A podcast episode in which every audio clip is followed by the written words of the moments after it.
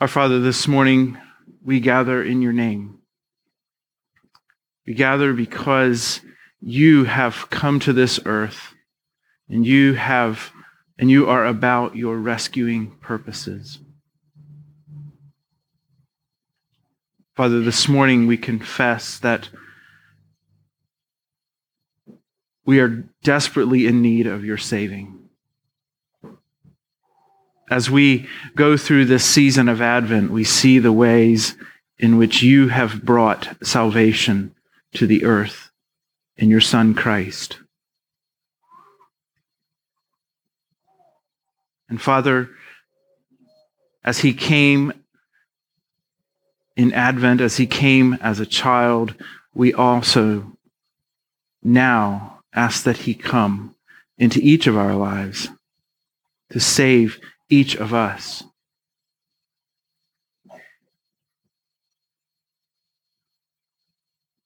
We confess that we often um,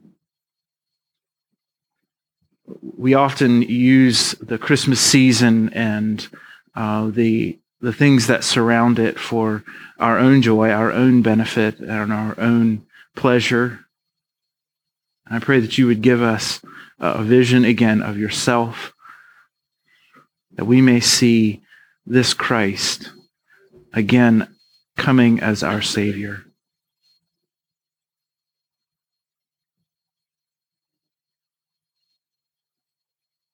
Father, we uh, recognize that we live in a world that is, well, is desperate for this Christ.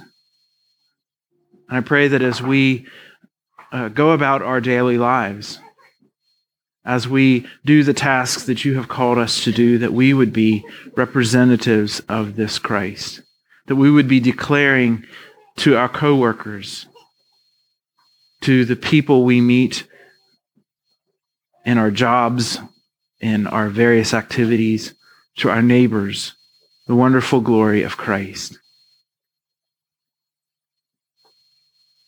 Save us from the desire to uh, propose our own salvation, but may we in faith receive the gift of Christ. And may we offer that gift to a world that so desperately needs it. Father, we're grateful that you have called us to be members of your church, your worldwide people who are building your kingdom. We pray specifically this morning for uh, the many churches in our community that are gathering just like us, that are turning to your word and are seeking to hear from you in it. We pray that your word would go out faithfully, that it would bear fruit in the hearts and lives of your people, that we all that all of the congregations of Christ Church in our community would represent well the kingdom of God and would be about his work.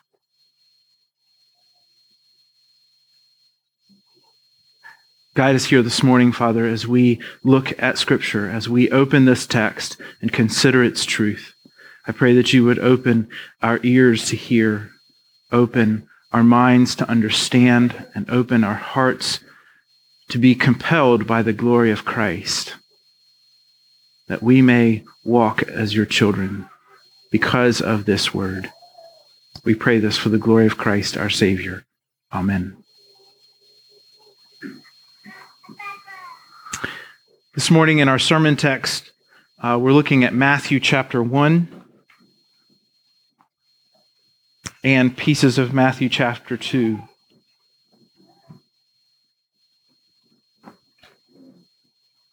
I'll go ahead and read the text. So if you could turn to Matthew chapter 1, I'll begin at verse 18 to the end of the chapter, and then I'll pick up on chapter 2, verse 13. This is the word of the Lord. Now, the birth of Jesus Christ took place in this way.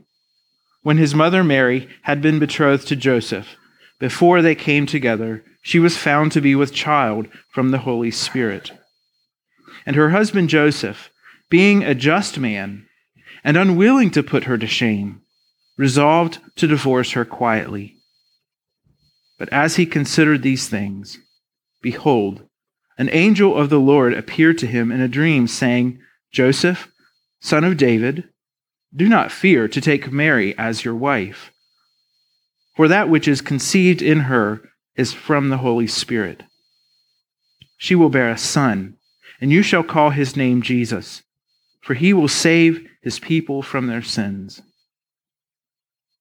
All this took place to fulfill what the Lord had spoken by the prophet Behold, the virgin shall conceive and bear a son, and they shall call his name Emmanuel, which means God with us. When Joseph woke from sleep, he did as the angel of the Lord commanded him. He took his wife, but knew her not until she had given birth to a son. And he called his name Jesus. Now, chapter 2, beginning at verse 13. Now, when they had departed, behold, an angel of the Lord appeared to Joseph in a dream and said, Rise, take the child and his mother, and flee to Egypt, and remain there until I tell you. For Herod is about to search for the child to destroy him. And he rose and took the child and his mother by night and departed to Egypt, and remained there until the death of Herod. This was to fulfill what the Lord had spoken by the prophet Out of Egypt I called my son. Then Herod, when he saw that he had been tricked by the wise men, became furious, and he sent and killed all the male children in Bethlehem and in all that region who were two years old and under, according to the time that he had ascertained from the wise men. Then was fulfilled what was spoken by the prophet Jeremiah a voice was heard in Ramah, weeping and loud lamentation, Rachel weeping for her children. She refused to be comforted because they are no more. But when Herod died, behold, an angel of the Lord appeared in a dream to Joseph in Egypt, saying, Rise, take the child and his mother, and go to the land of Israel. For those who sought the child's life are dead.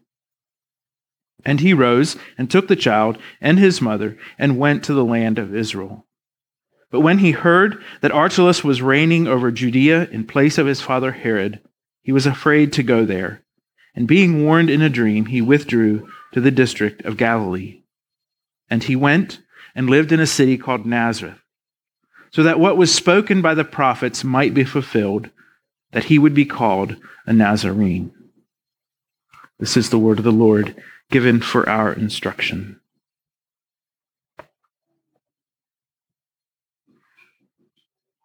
The title of the sermon is Joseph's Obedience, and I would begin by asking us a question What is the value of obedience? What place does obedience have in your life, in my life? Last week, as we considered Mary's song of praise. It was our quest to rejoice with Mary in God and to find, to find deep, true joy in Him. Mary has held an esteemed place in the history of Christianity. As the mother of Jesus, she was the one whom the Lord chose to bear and to bring to life this child. And then we have Joseph. Only the Gospels of Matthew and Luke uh, give reference to the birth of Christ. And uh, interestingly, Luke focuses on the perspective of Mary, and, and Matthew, the perspective of Joseph. But Joseph sort of fades away as we continue on in the other Gospels, and he's not heard of much beyond that. Joseph in this story seems to be a very ordinary man, a faithful man, but quite ordinary. And we don't know too much about this Joseph. Uh, we see a bit of his family history. And if you do a little research, you'll find that people give many different stories about who Joseph was. Uh, one commentary was remarking at the immense faith of such a young man. And another commentary was remarking how Joseph may, in fact, have been an old man at the time of this marriage. And so we really don't have conclusive evidence whether to defend or deny uh, either of these ideas about who Joseph really was and what his uh, age was, what his role was in the community. And after the trip to Jerusalem, when Jesus was 12 years old, we, we don't really see him again. Jesus himself refers to his mother and his brothers, uh, but we never see him referring to Joseph. But Joseph plays a very key role in the coming of Christ into the world. And this passage gives us three little windows into Joseph's actions surrounding the birth of Jesus our Savior. And I would sum up what I'd like to say by saying that Joseph's faithful obedience to God sacrificed his own reputation, it rearranged his own life, and it fulfilled the prophecies of God. Joseph's obedience sacrificed his own reputation, it rearranged his own life, and his actions, his obedience, brought to fulfillment the prophecy of God.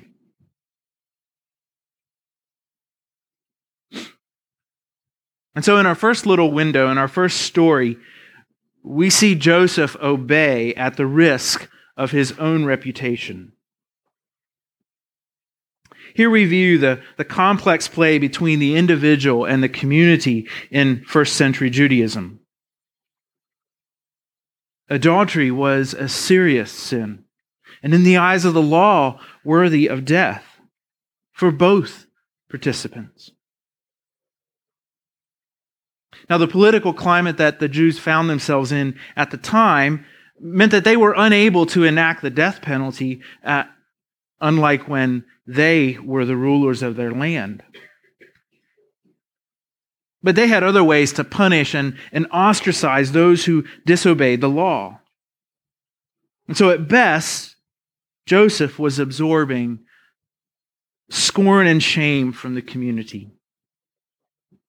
Later on, we see the Jews would chide Jesus by saying, Well, at least we were not born of sexual immorality. At least we know who our father really is. At least we know our father is Abraham.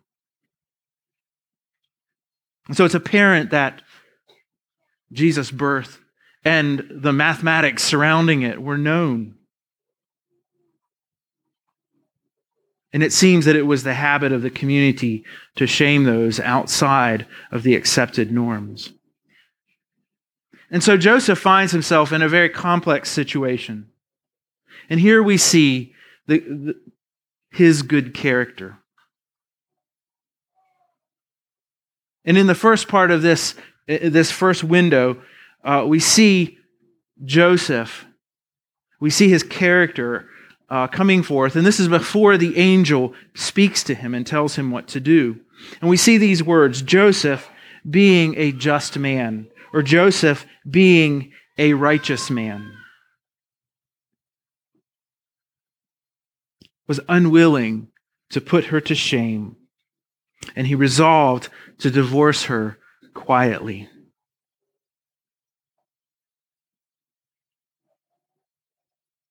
Joseph's actions in this place shows a lot about who he was, shows a lot about his character. He was unwilling to put her to shame. He was unwilling to make her an outcast of society, as in many ways was his right to do. It was her promise to him that had been broken. Her faithfulness, in many ways, was a debt to him. But he was unwilling to shame her publicly and so he resolved to do things quietly. Now, what quietly looks like is that he would give her a written bill of divorce in two witnesses. And supposedly with, with whom he doesn't really even need to share the details. It just needs to be witnessed by two other people. Now, I'm sure he could have made a scene in a synagogue. I'm sure he could have made a public spectacle of this. To let everyone know how he had been harmed. But his resolve was different. And an interesting phrase that I find in here is that uh, we find that he was considering these things. It doesn't say he had a dream when he was sleeping, it said he had a dream while he was considering these things. And so we see that Joseph was a man of was not a man who was rash, not a man who acted impulsively, but a man who considered these things carefully and understood the, the results of his actions. And so it's to this man that the angel comes and communicates. And he promises to Joseph what Mary already knew about this child.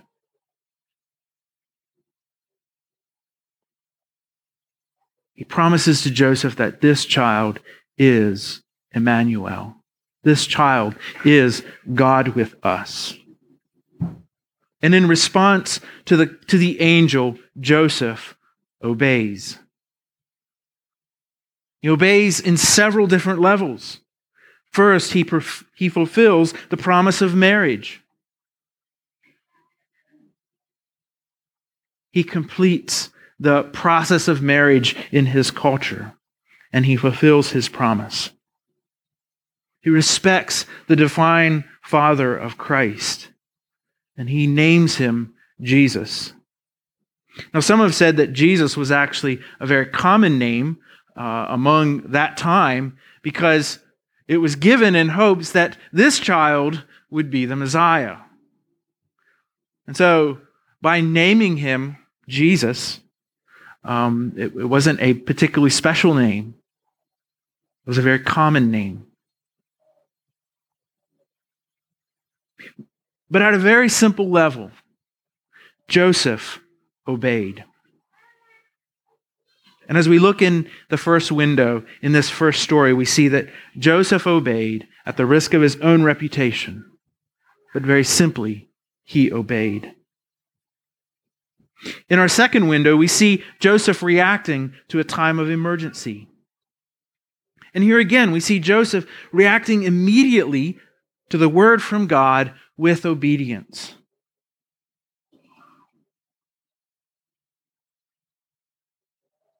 Is our posture towards the Word of God similar to Joseph? We hear, we understand, we obey. I think we're really good at sort of complicating things. But Joseph reacted immediately to the word from God with obedience. Now, let's say one of us today, uh, this afternoon, uh, as we're reading a book or as we're contemplating, as we're considering things, have a dream from God that says, pick up your family and move them to Houston, Texas. Random place that popped into mind. Now, how easy of that, how easy would that be for you to do? Well, frankly, in the history of the world, very, very easy.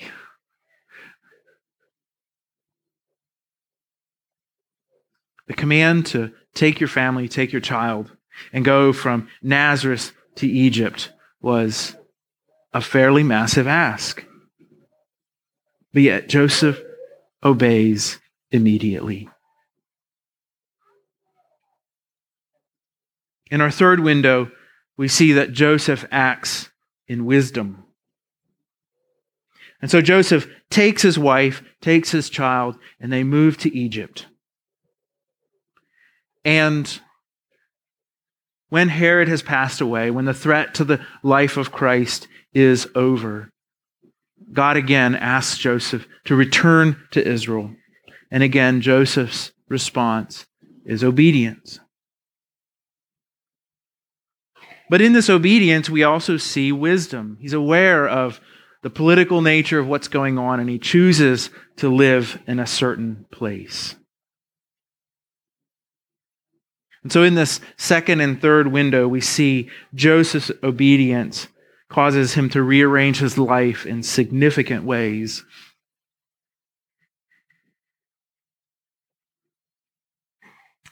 But there's also a thread that this text gives us in, in the characteristics of each of these windows. Matthew points out, as he often does in the life of Jesus, that, that in each of these windows, there's a prophecy of God proven correct.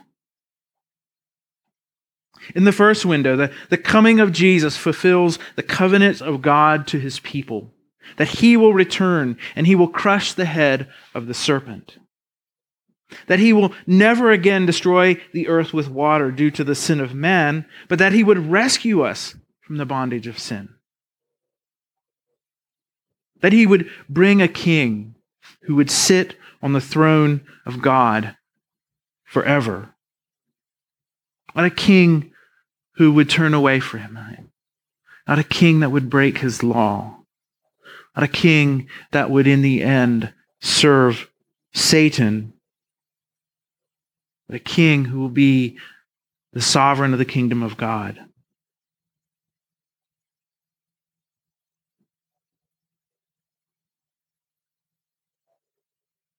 The promise would be that a virgin would conceive, and in that child, God would come and dwell among his people.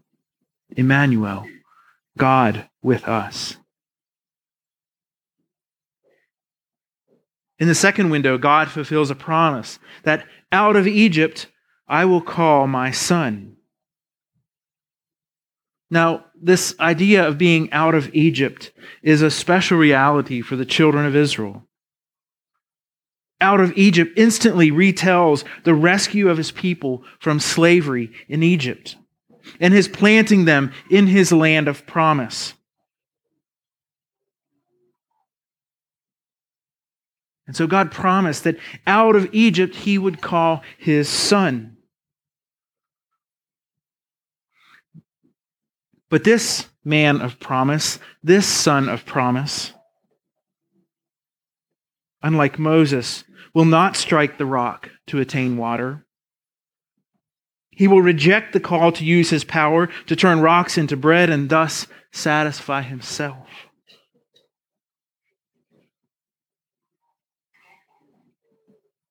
This son will be obedient. This one called out of Egypt will not wander in the wilderness for 40 years, will not fail to enter the land of promise will not constantly turn away to the other things that the people of God turned away to. But this son will be obedient.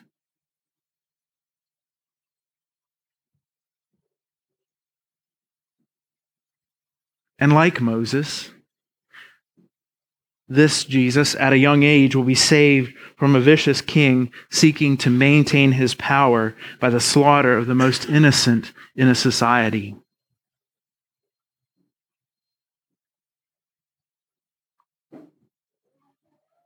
And to accomplish this, God will use the obedience of the wise men and Joseph to bring this to pass. In the third window, Joseph heeds the word of the Lord to return to Israel, and receiving information regarding the, the political situation there, he will use wisdom to choose to return to Nazareth.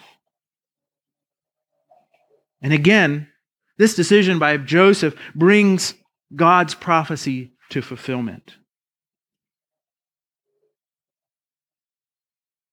In these final two windows, we see that the obedience of Joseph brings about the prophecy of God to fulfillment. The actions of a man fulfill the prophecy of God, fulfill the promise of God. I believe in our, in our minds we have this, this complex interplay between what does my obedience mean in the kingdom of God? The reality is, is God uses us as members of his kingdom. And as we follow and as we obey, he brings his kingdom to bear. In the same way that Joseph's obedience fulfilled the promises of God, protected the Son of God in his vulnerable time.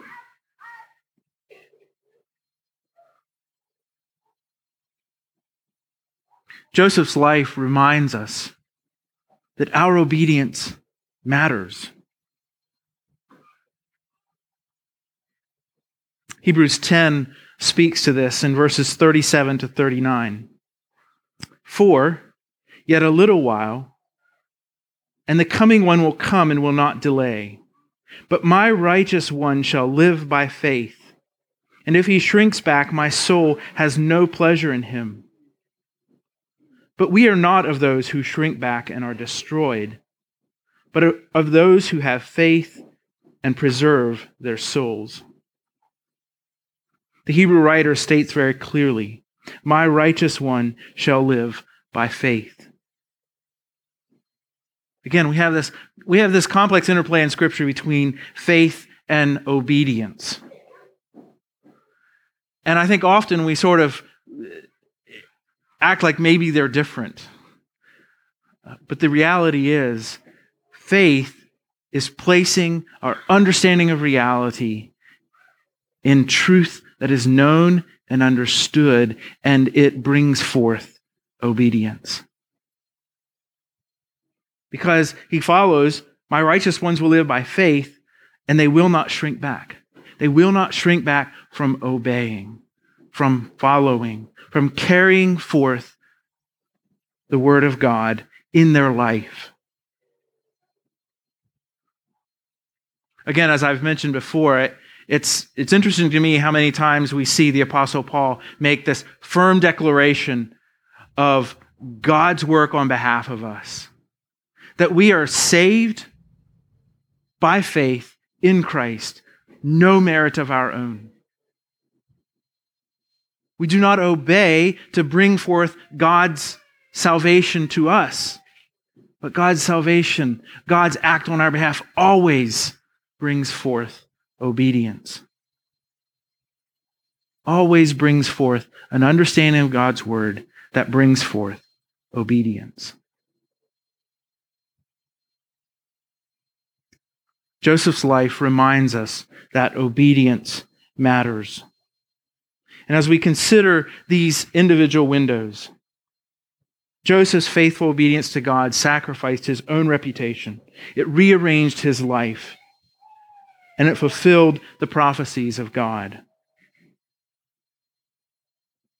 Our obedience will ask of us to sacrifice our reputation.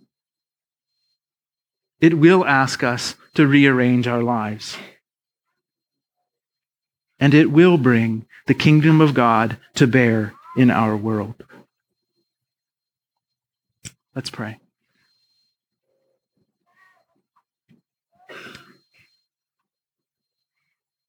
Father, this morning we're grateful for the example we see of Joseph, of one who heard the word of the Lord and obeyed.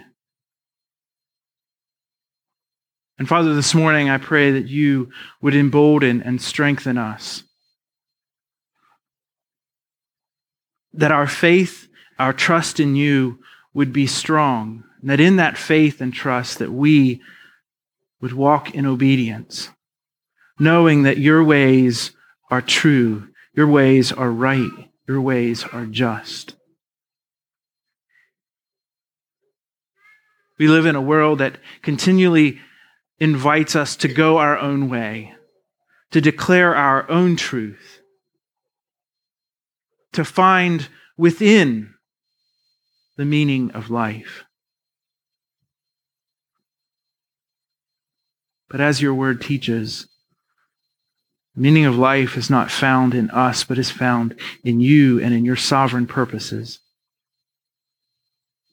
And so, Father, as we understand them, as we learn them, I pray that they would result in the fruit of obedience. that that obedience would bring forth the kingdom of God in our world. We pray this through Christ our Savior. Amen.